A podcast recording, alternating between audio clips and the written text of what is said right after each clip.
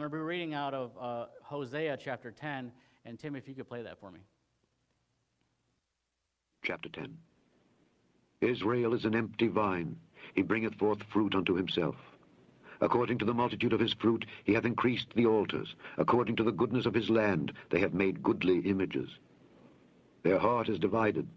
Now shall they be found faulty. He shall break down their altars. He shall spoil their images. For now they shall say, We have no king, because we feared not the Lord. What then should a king do to us? They have spoken words, swearing falsely and making a covenant. Thus judgment springeth up as hemlock in the furrows of the field. The inhabitants of Samaria shall fear because of the calves of Bethaven, for the people thereof shall mourn over it, and the priests thereof that rejoiced on it, for the glory thereof, because it is departed from it. It shall be also carried unto Assyria for a present to King Jareb. Ephraim shall receive shame, and Israel shall be ashamed of his own counsel. As for Samaria, her king is cut off as the foam upon the water. The high places also of Aven, the sin of Israel, shall be destroyed. The thorn and the thistle shall come up on their altars, and they shall say to the mountains, Cover us, and to the hills, Fall on us.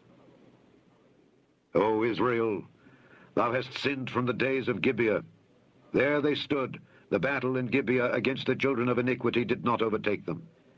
It is in my desire that I should chastise them, and the people shall be gathered against them when they shall bind themselves in their two furrows. And Ephraim is as an heifer that is taught, and loveth to tread out the corn. But I passed over upon her fair neck. I will make Ephraim to ride. Judah shall plow, and Jacob shall break his clods. Sow to yourselves in righteousness, reap in mercy. Break up your fallow ground, for it is time to seek the Lord till he come and rain righteousness upon you. Ye have plowed wickedness, ye have reaped iniquity. Ye have eaten the fruit of lies, because thou didst trust in thy way, in the multitude of thy mighty men. Therefore shall a tumult arise among thy people, and all thy fortresses shall be spoiled, as Shalman spoiled Beth Arbel in the day of battle. The mother was dashed in pieces upon her children. So shall Bethel do unto you because of your great wickedness. In the morning shall the king of Israel utterly be cut off. Chapter 10 Heavenly Father, we thank you for your word. Lord, we thank you uh, uh for that it is so plain to show us what we need to know. The Bible is just, it is, uh, we are able to apply it just as much uh, today as they were when, when it was written. And so we ask that this morning, as we read your word, that we not just be hearers of it, but we be uh, doers of it as well. God bless your word. May it fall upon fertile soil. In Jesus' name, amen. Amen. One of the things I want us to, you know, uh, we're in our essential series, and this is the last uh, of our essential series, and we'll start. I have a couple other uh, series that are in my mind. I'm trying to figure out which ones I want to do first. And so I, I just, but this morning we're going to be talking about it's always the right time to pray. Most of the time, people think that they have to be in a certain position. I told you before, when I was newly saved, I thought that the Lord could only hear me in a certain spot on the carpet in a youth building. That that was the spot where he heard me when I got saved, and so that's the only spot that he can, you know, actually hear me. And a lot of it had to do with my upbringing, you know, of where I, was, you know, where I came from as far as my background. Is that, you know, obviously you had to be at church in order to, you know, for the Lord to hear you. But the thing is that the Lord will hear us anywhere and everywhere that we are at. If we are a believer in Jesus Christ, He will hear us. The only prayer, the only prayer that the Lord, uh, the Lord will answer from a, a, a heathen, a non believer, is the prayer to receive Him as Lord and Savior. Then after that, He hears your prayers. You know that? So you have oftentimes, you know, you have those TV shows, you know, the person doesn't know the Lord at all. They're over there praying and everything else. The Lord does not hear that prayer. He doesn't. I mean, the Bible talks about that he does not hear the prayer of the wicked. He doesn't. And so the part of the, uh, uh the part of scripture uh, in Hosea chapter 10 I want to focus on is uh, verse 12 where it says, Sow to yourselves in righteousness, reap in mercy, break up your fallow ground, for it is time to seek the Lord till he come and rain righteousness upon you. Now this is a command of the Lord because if, as we saw in chapter 10, he is rebuking Israel. He is rebuking God's people. He is telling them, you know what? You've done all these things, and what you need to do is time to seek the Lord. You need to break up that fallow ground. You need to sow in righteousness. You need to, it's time to seek Him until God rain righteousness upon you. We know that obviously, you know, uh, down here, it, you know, uh, there's farmland, and so if there's ever a drought, it's like one of the worst things ever. Why? Because the ground will get really, really, really hard and nothing can grow. And so what does he tell you? He says, you know, says, sow, reap, and he says, break up that fallow ground until, basically, until rain comes, because it's going to come. And that's what we need to realize uh, in this is, you know, that it is time to seek the Lord. I remember, I don't know about you, but I remember, how many of you remember Y2K? 21 years ago, Y2K was going on. People were freaking out. And the biggest thing was is because computers didn't necessarily understand the flipping over of the, of the clock on there. And they were afraid that the world systems were just going to shut down. Well, I can tell you, obviously, 21 years later, I don't think that's, you know, that's happened because we're still here. That was, that was a lot of times where most of the people thought that the Lord was going to return because there was all this turmoil, all these things. And the thing is, is that as we go, as we keep on drawing closer and closer to the Lord's coming, we see this more and more. Where, where what happens?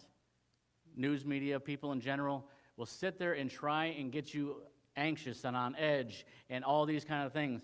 But the thing is, is that that was when the world was supposed to end and the churches were praying fervently. I remember there was prayer meetings saying, "Oh, we got this Y2K thing going on," and it may not have happened down here, but where I was, you know, uh, where I was going to church, people were praying fervently because it was Y2K. That was the biggest, most horrendous thing that could happen. But you know what? Like I said, it, it, Y2K has come and gone. Now, 21 years later, but how many of you know that it's always a good time to pray, no matter what time it is? Amen. So the Bible says in 1 Thessalonians chapter 5, verse 17, it says, pray without ceasing. The Bible tells us to pray without ceasing. These are, these are things that oftentimes as believers we don't do. I don't know if it's because we don't believe that the Lord hears us or not, or if it's because we're not truly saved and we think that, well, you know what, that's a, you know, kind of a fairy tale that you know, my grandparents told me or my parents told me or my friends told me about. They, they don't, you know, so you're not truly saved, so you're, you're going off of somebody else's faith. You're saying, well, I, I haven't seen God answer a prayer. First Chronicles chapter 16, verse 11 says, Seek the Lord and his strength, seek his face continually. When we seek the Lord, when we pray, that prayer, so many times people make prayer out, out to be something that it's not. Prayer is simple communication with God. You go to him, you bring your request before him, and that one of the easiest ways to pray is to pray His Word. You begin to memorize His Word. It's not because, and sometimes people have this idea or this mindset that when they pray God's Word, like we're trying to remind Him of what His Word says. No, it's a reminder for us what He's already said. It's not the fact of we're trying to remind Him, like, God, did you forget what you said? I mean, I, I know that I came, you know, came to you before, but I think you forgot. No. Even when we see that in Scripture, when you see like King David or Jeremiah saying, Lord, remember when you said, Lord, or remember, it's not because they're reminding themselves more than they are reminding the Lord, because the Lord, the Lord doesn't forget. He knows who you are, He knows where you're at. Amen? And He hears your prayer. There's been many a times, you know, where, um, well, let's just take this last Wednesday. Miss Mary and I have been talking about the fact that we, we have been going out, and over the past couple of weeks, for some odd reason, and I'm just going to be honest, when we went out, we didn't pray. We just went out and we shared. And we hadn't seen anybody saved over the past couple of weeks. And we were just sitting there going, you know, and we are just talking and said, you know what? We haven't prayed. So this past Wednesday with Doug and Rose, we said, you know what? Let's pray. You know, we haven't done it. You know, we and everybody's like, yeah, we haven't. It was just the fact, it, was, it wasn't like purposeful. It was just the fact that we forgot. You're like, well, great, you're a pastor and you forgot to pray before you were going out telling people about Jesus. You know, I'm human too. But we said, you know what? We, in our prayer, we said, Lord, give us at least one, if not more. Did not the Lord answer that prayer? We got one. And Brother Doug goes, Well, maybe next time we need to pray for like 10. I said, Well, amen. Well, let's go ahead and do that. But you say, You know, you at least want one person getting, uh, getting saved. And the Lord is always faithful to send you to that one. And so that's one of those things that we need to realize is that you know what? The Lord answers. Oftentimes we miss it. We think it's circumstantial. We think it's, oh, just by happenstance that it happened. No, the Lord hears you when you pray. If you're a believer in Jesus Christ, the Lord hears you when you pray. When we pray to the Lord, it brings everything into proper focus. Everything. Because you know why? Because we take it to the one that can actually do something about it. Instead of us worrying about it, or getting anxious about it, or having anxiety about it. We bring it to the one that can actually take care of it. What does the Bible say? Cast all your cares upon him. Why? Because he, what? Cares for you. And so, there are times, however, like I said, however, there are times when we realize that we have not been praying as we should. There are times when we wake up to the fact that we are not seeking God as we should. There are times when we sense a need for God and we go to Him in prayer. Now realize, just because uh, you know, just because you don't you don't feel like you've been praying like you should, does not mean that you somehow like you lost your salvation in that entire thing. It's just the fact that there's times where you don't, like I've said before, you don't feel like you're saved. But you know what? We don't go by our, our, our feelings. We go by what God's word says. We don't go by, I don't feel like I'm saved. I don't, I don't have that glowing feeling like I used to have. We go by what God's word says. And that's what we need to realize. And by the way, you know what? It is a proud, wicked person who says that they don't feel the need to seek God. If we say, I don't need God or I don't feel you know, the need to, to, it is a wicked and proud person. You say, How can you say that? Well, I'm not saying it's the word of God. Uh, Psalm chapter 10, verse 4 says, The wicked, through the pride of uh, his countenance, will not seek after God. God is not in all his thoughts. So here's the thing is that if we, if, if we are saying that we are a believer, and somehow or another say we don't need to pray, we don't need God, we don't whatever, then I would truly, you know, say, you know what, you're probably not saved. Because we always need Him. Amen? Continually we need Him. So let me, let me mention, you know, some, uh, sometimes it, in your life during which you should be sure to seek, the, uh, seek God. I'm going to give you seven times in your life where you should be sure, you should be sure to seek Him. And if you're facing uh, these times and your prayer life is not what it should be, I call and I ask that you seek God in prayer today. I say today because, you know what, it's not something that we can always keep putting off. Because if we say, well, I'll just go ahead and do it tomorrow, it's not going to happen tomorrow. It might not happen the next day or the next day because you'll say, you know what, well, I just don't really need to. I think we're a generation mostly of procrastinators. And I say that to myself because there's a lot of times where there's something that I will do and uh, that I know that I need to do. And what do I tell myself? I can do that what? Tomorrow. Or I can do that later today. But I need to do it now. I need to seek Him today. So, number one, the first one is you need to seek Him in times of delight. You say, well, why, why would I do that? If, I'm, if I have a time of delight, everything's going well, everything's going good, why should I pray? Because obviously everything's going well. First Chronicles chapter uh, 22, verse 17 through 19 says, David also commanded all the princes of Israel to help Solomon his son, saying, Is not the Lord your God with you? And hath he not given you rest on every side? For he hath given the inhabitants of the land into mine hand. And the land is subdued be, uh, before the Lord and before his people. Now set your heart and your soul to seek the Lord your God. Arise, therefore, and build ye uh, the sanctuary, the sanctuary of the Lord God, to bring the ark of the covenant of the Lord and the holy vessels of God into the house that, uh, that it is to be built to the name of the Lord. So he's telling us in this, you know what, everything is going your way, but you still need to seek him. We need to seek him in good times and we need to seek him in bad times, right?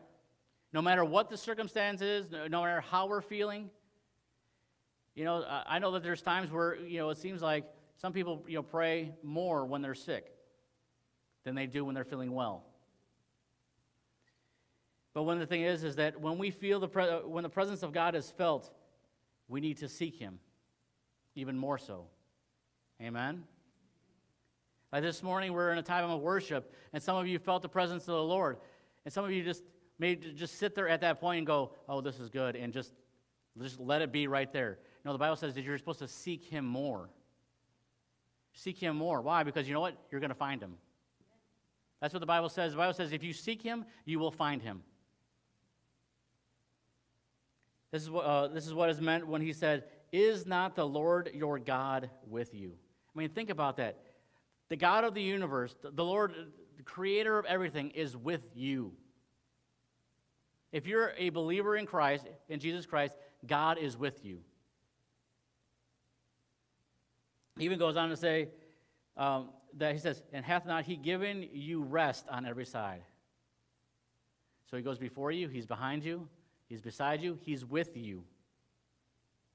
His peace uh, surrounds you. And also, when prosperity comes to you, and this is one of those things that we need to realize prosperity, how many of you know that prosperity is not just money? We equate it with money, saying that person is really prosperous because they have like 15 you know, boats and everything else and, and all that. But prosperity is the fact of, you know what, when I'm, when I'm feeling well, when I'm in good health. That's prosperity. When we're able to provide food for our families, that's prosperity. Those are times where we know, when we're able to go help somebody and bless somebody. Why? Because we're prosperous, because we want to go bless somebody. It says, the land is subdued before the Lord and before his people. Why? Because prosperity had come.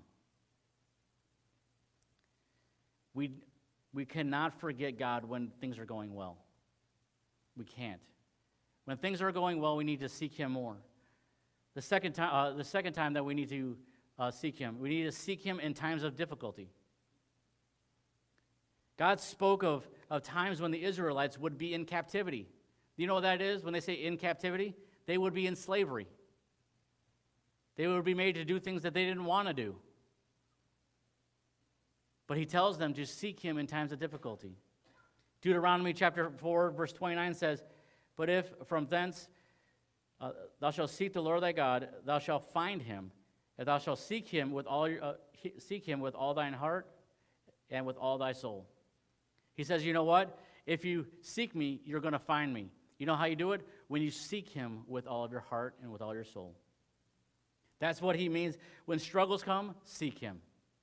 When stumbling blocks come, seek him. So many times people give up when they have a hard time.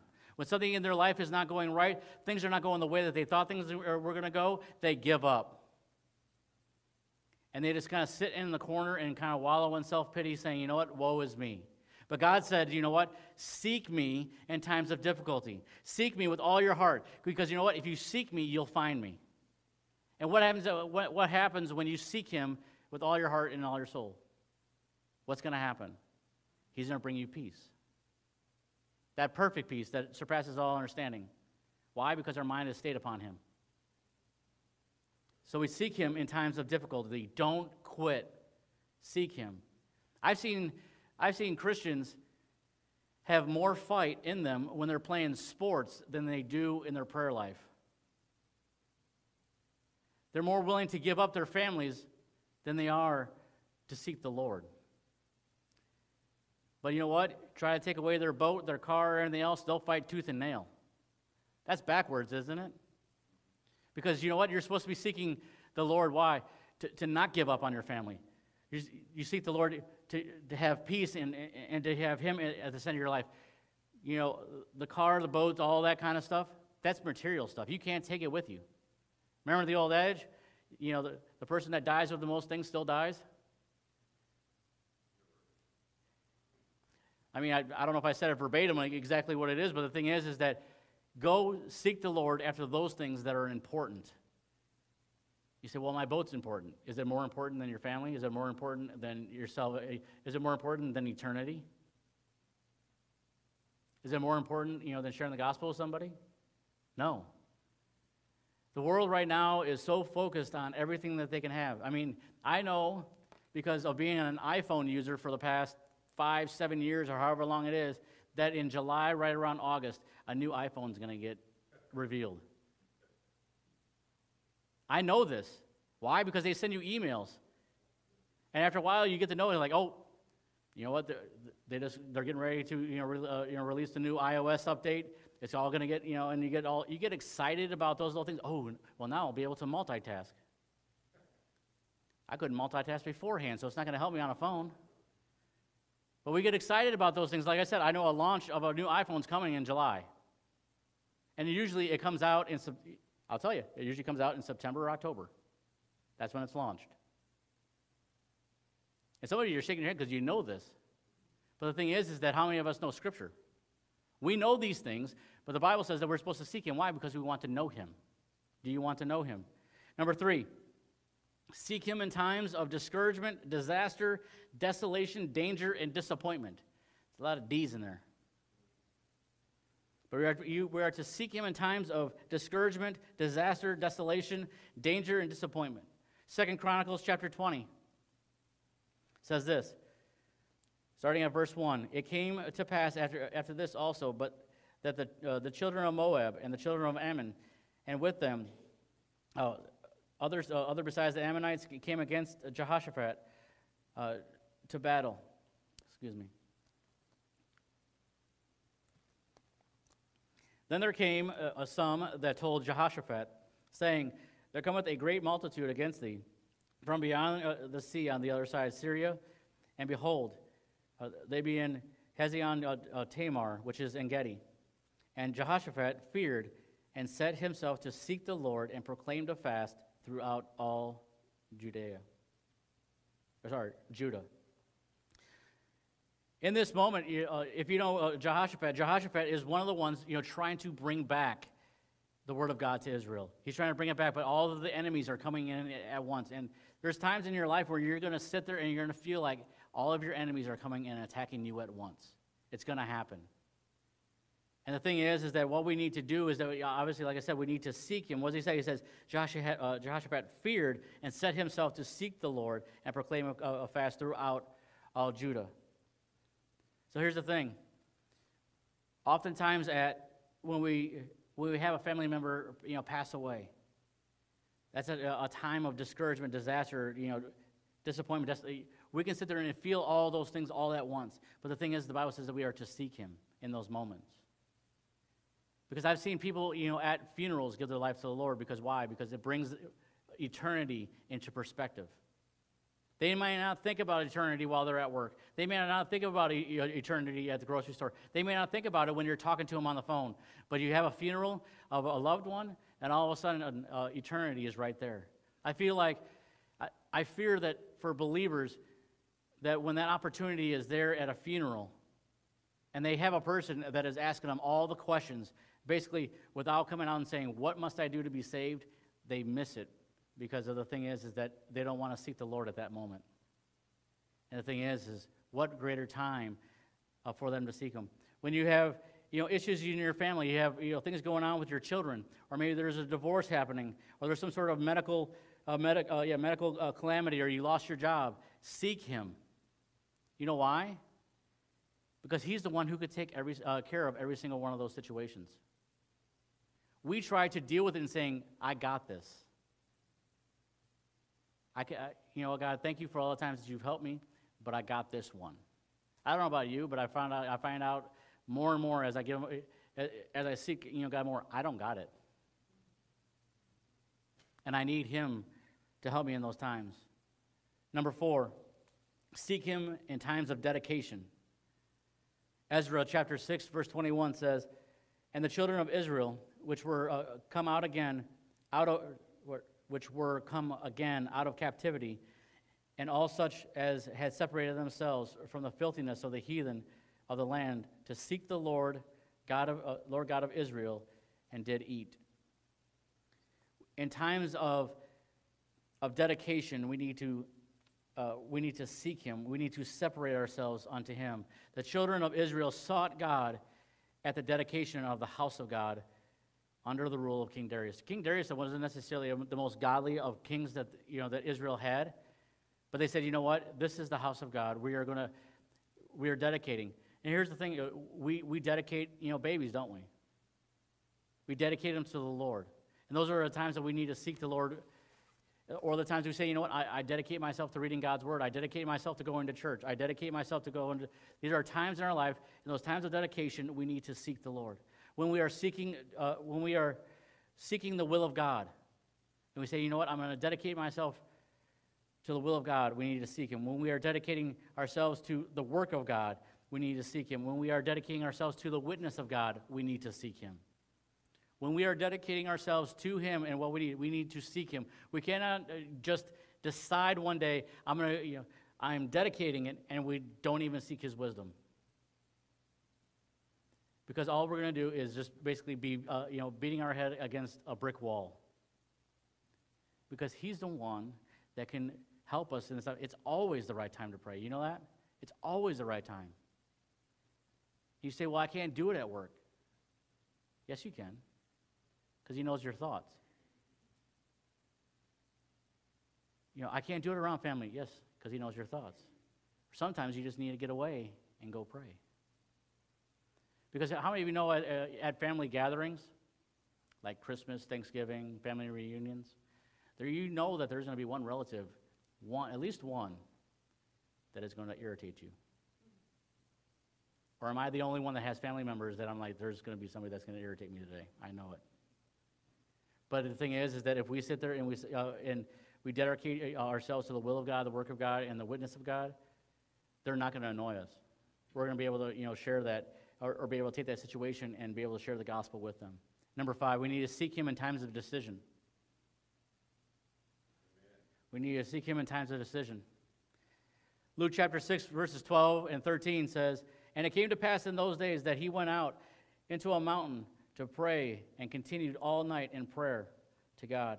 And when it was a day, he called unto, uh, unto him his disciples, and of them he chose 12, of who, uh, whom also he named apostles. Jesus is praying and seeking God for a decision about who he's going to have to be his closest. We need to have those people in our life that we pray and we seek and we say, you know what? I need to pray and find out who's going to be the closest to me. Just because a person's a friend of yours does not mean that they are the most godly influence in your life. I thought I was going to get an amen on that one. Maybe I'll say it again. Just because you have friends that seem really, really good and, and, and you get along with them really well and, and they seem to have the same hobbies as you, does not mean that they are the best for you as far as being a believer in Christ to encourage you. There it is. I know my wife, my wife has had two ladies in her life, basically since she was what, age nine?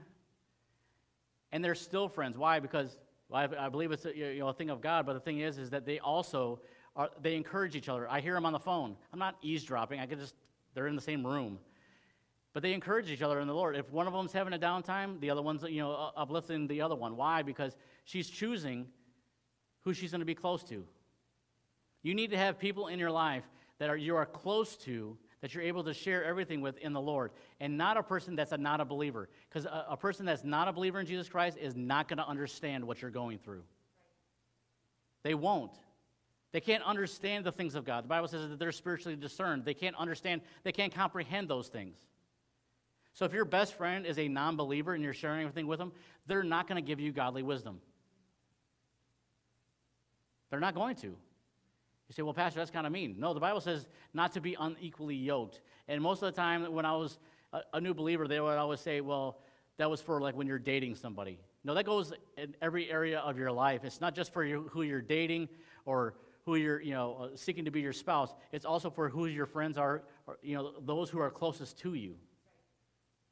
And even out of these 12, there was only three that Jesus kept really, really close to him Peter, James, and John. He kept those ones the closest to him. The most intimate experiences that Jesus ever had, he takes them with him. He leaves the other nine. And we oftentimes think that we can go to somebody just because, you know, they're friends with us or whatever. They don't go to church, you know, they're not saved or whatever. We think that they're going to give us godly wisdom. No, they're going to go to some, you know, they're going to go onto some TV show or whatever, or whatever seems good to them or seems right in their own eyes. We need to have those in our life that are going to encourage us and uplift us in those times of struggle. And we need to be that same person back to them, saying, you know what, if you're struggling, I'm going to encourage you, I'm going to lift you up. We need to have that relationship. We need to have those relationships in our lives. And if we don't have those, it's going to be a very lonely Christian walk that we have. And here's one of the biggest lies that you'll, you'll ever find out I can't be that close to them because they already have all these other people that they need to take care of. I don't want to worry them with my issues. And you never talk to the person and never ask them, say, hey, can you help me? It's one of the worst things to be out on an island all by yourself thinking that you're all alone and, and that you're the only person that's going through that. You need to have that person in your life that is going to encourage you.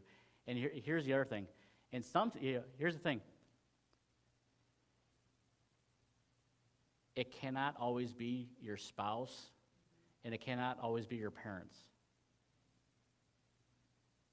You know why? Because there are some things that you're going to go through in life that your spouse or your parents are not going to understand. But that, that believer in Jesus Christ is going to know and say, you know what, here's some wisdom. And you know what, here's the other part of it, is that you have a pastor that wants to pray for you and, and will lift you up in prayer. I may not understand it. There's deacons in here that may not understand it, but we're here to pray for you. There are believers in this room that say, I may not understand everything you're going through. And there may be one, uh, ones in this room that have went through almost the exact same thing as you and, uh, and can help lead you out. Don't be on an island. That's not in my notes. That's just all free right there. But it's all good. That's all good, you know, good, you know, good advice is that you need to have people in your life that are going to help you, encourage you, and lift you up. And they're going to, uh, they're going to pray and seek uh, the Lord with you while you're going through those things. Do you realize that a person doesn't need to necessarily know everything in your life, but yet can still pray for you? They don't need to know every little utter detail in your life. You're just say, you know what, I'm going through a hard time. Can you pray for me? And they'll say, yes. You know how many times that I, I, I have ones in my life where I'll just send a text saying, struggling. And they'll say, they'll text back, praying for you.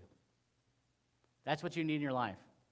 I mean, obviously, I, you know, I'll, I'll try and call them later on and let them, you know, maybe know, you know, a little bit of what's going on. But I just sit there and text, and I know, you know, Alicia does the same thing, you know, uh, you know, with her friends, you know, that are going to lift her up and say, you know, I'm really struggling, I'm really having a hard time right now.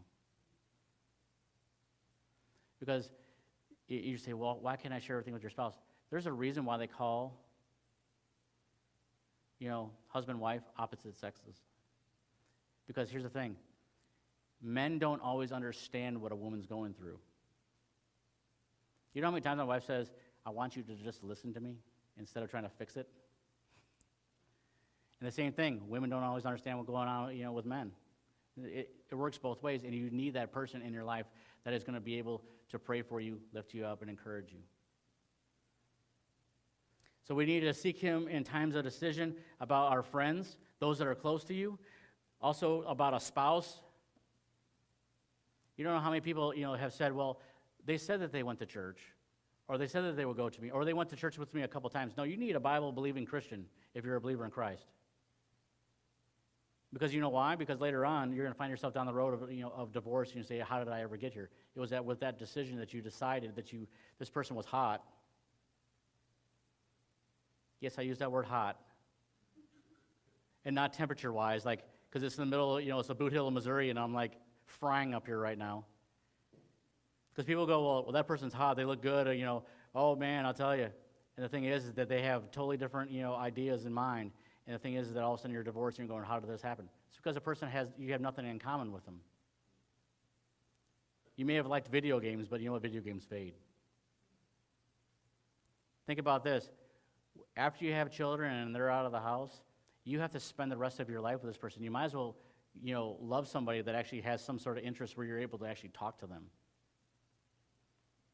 This is all free advice, I'm telling you. I should write some of this stuff down. About money, decisions of money. Most people, when they go out and they buy stuff, they don't ever, you know, seek the Lord about what they're buying. I'm not saying you got to seek the Lord about buying a pack of gum.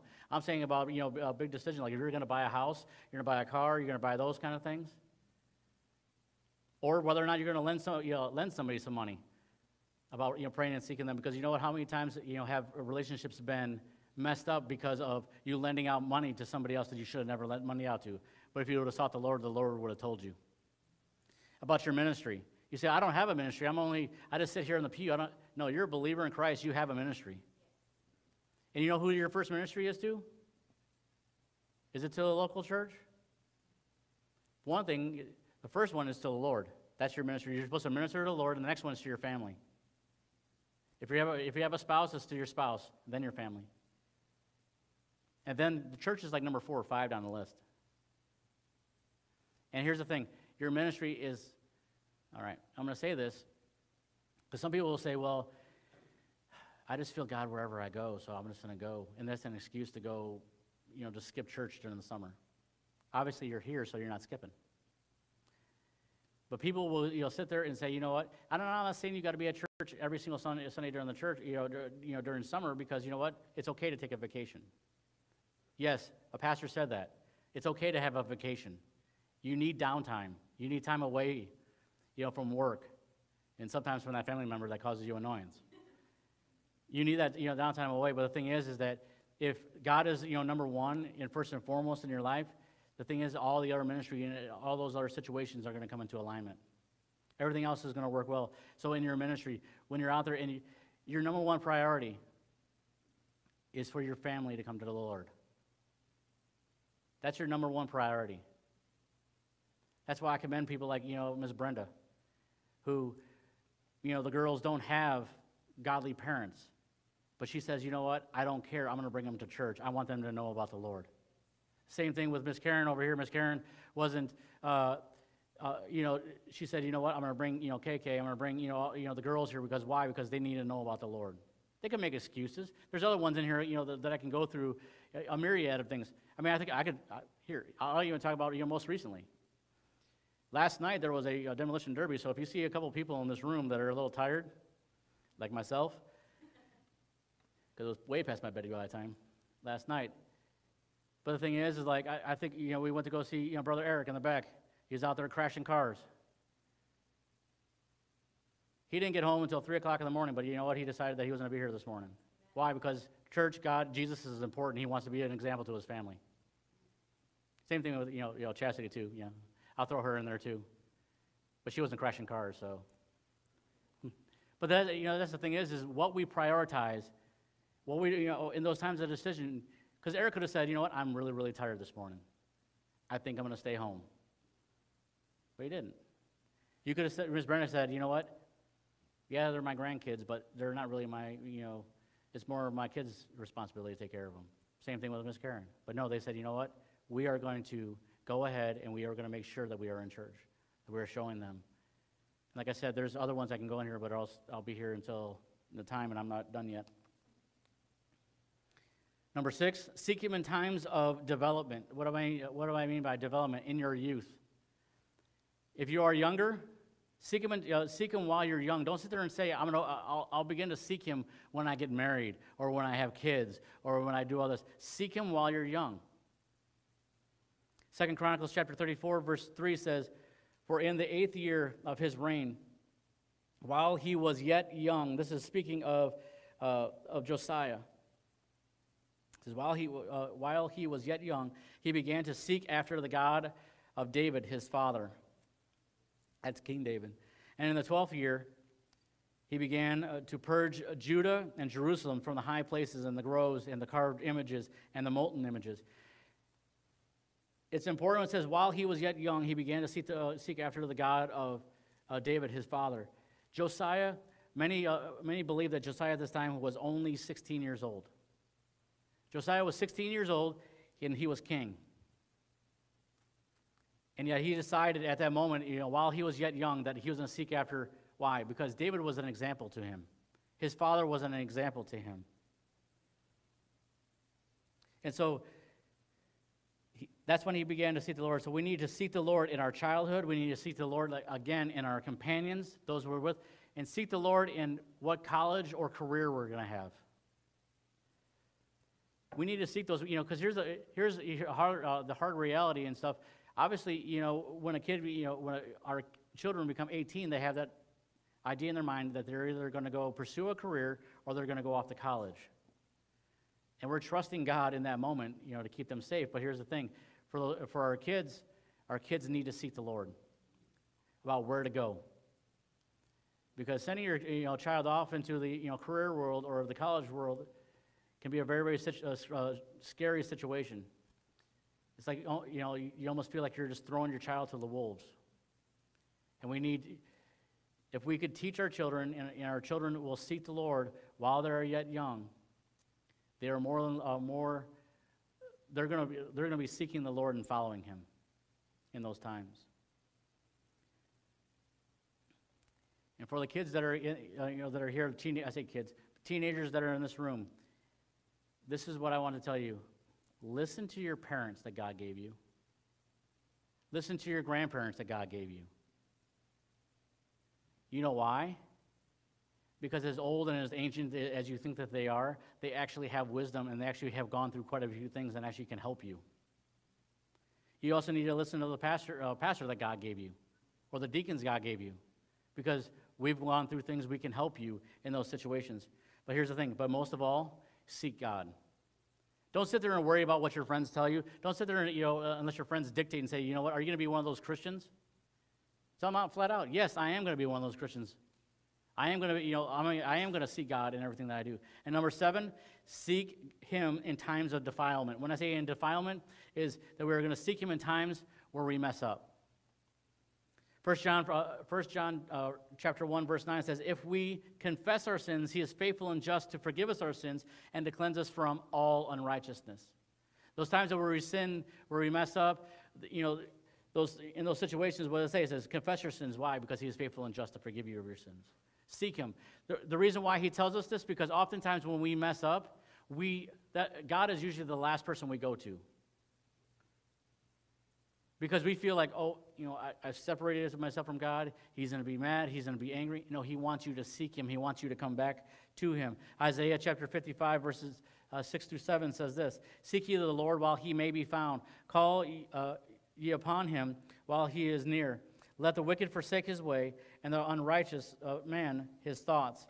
And let him return unto the Lord, and he will have mercy upon him and to, uh, to our God, for he will abundantly pardon. What does it say? It says, Seek the Lord while he may be found. Seek him, and he will find you. What's going to happen when you do that, when you return to him from that time? He is going to have mercy upon you, and he is going to abundantly pardon. That means he's to, he's going to forgive you greatly. He will do it. So, in those times of defilement, confess your sins. Believe that God Believe in God's cleansing. His word says that He is faithful and just to cleanse you from all unrighteousness. Consecrate yourselves, separate yourself from what caused that issue. If, if television's giving you an issue, separate yourself from television. If your computer is causing you a problem, separate yourself from the computer. If a person's causing you a problem, separate yourself from that person, unless you're married to them, and then you need to talk it out.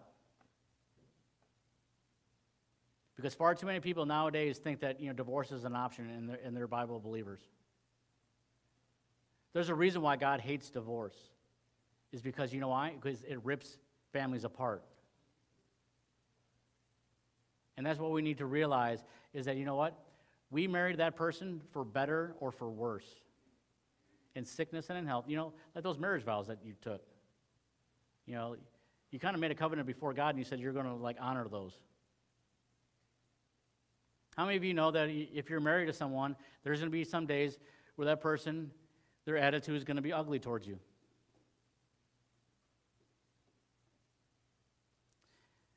I know I'm not going to get a whole bunch of amens because some of you are sitting next to your spouse and you don't want to say an amen on that. But there are going to be times where, that, where your spouse, you know, you're sit there and be like, I don't, I love you, but I don't like you right now. You need to change your attitude. And it's going to be one of those situations. But the thing is, is that you have in that moment, you have a moment to sit there and, and rebel back, or you say, you know what? I am going to, you know, I'm going to be, I'm going to sit there and love them no matter what. No matter, no matter how ugly they're being towards you or anything else, you're going to love them. You need to make that a decision no matter what. That's the reason why nowadays you don't see marriages lasting for, you know, 50, 60, 70 years anymore. Because everybody thinks it's an option to get out of a marriage. But the Bible says, you know, when we take those vows, and, and what Scripture says is that we're supposed to love that person no matter what. It's always the right time to seek the Lord, to pray and seek Him, no matter what life throws at you. No matter what happens in our life, no matter what we think is, you know, those moments, we, we need to seek Him. We need to go after Him no matter what. And in case you didn't realize, in those seven, those seven times that we need to seek the Lord, that's pretty much all the time. That we need to pray without ceasing, like the Bible says. That we need to seek Him uh, continually. Why? Because He has our best intentions in mind. And so many times we're told by the world, especially when you're younger, when you're a teenager, that going to church, doing all those things, that's stupid. That you don't need to do that. You just need to do whatever feels good. You need to do whatever you want to do. That is the worst thing that you could ever do. And I speak as a, you know, as a former teenager that rebelled a lot against their parents. Actually, I was, I was telling some of, um, you know, some of those la- uh, last night when we were at the, you know, the Derby. And here's one of the things. Everything that I did as a teenager was to rebel against my parents. Were my parents horrible people? No, they're very loving people. But the thing is, is that I rebelled against them. I did everything that they told me not to do. Now you have the polar opposite of me, which is my wife, who listened to her parents, and she was greatly blessed, you know, because of it. You know, not having, you know, uh, she went to college, but yet, you know, everything was paid for, and you know, all, everything, you know, because she learned from her, you know, from her parents. And I mean, ultimately, she got blessed with me. So, I mean, that you're not supposed to laugh in that one. You're supposed to give me an amen. But that's the thing is, is that instead of rebelling, follow what our parents, you know, have for us. Why? Because the Bible, for one thing, says, honor thy, uh, thy mother and thy father. So your days can be long. And how many of you know that there's a lot of kids out there, because they're not honoring their parents, that their days ain't going to be long? Either because God takes them out or their parents take them out, one of the two. Because they got attitude issues. We need to seek the Lord always. That's an essential thing that we need to realize is that we need to pray and seek the Lord no matter what happens. Why? Because He's there for us. He says that when you seek me, you shall find me, and He will abundantly pardon you. He's going to cleanse you from all unrighteousness. Amen?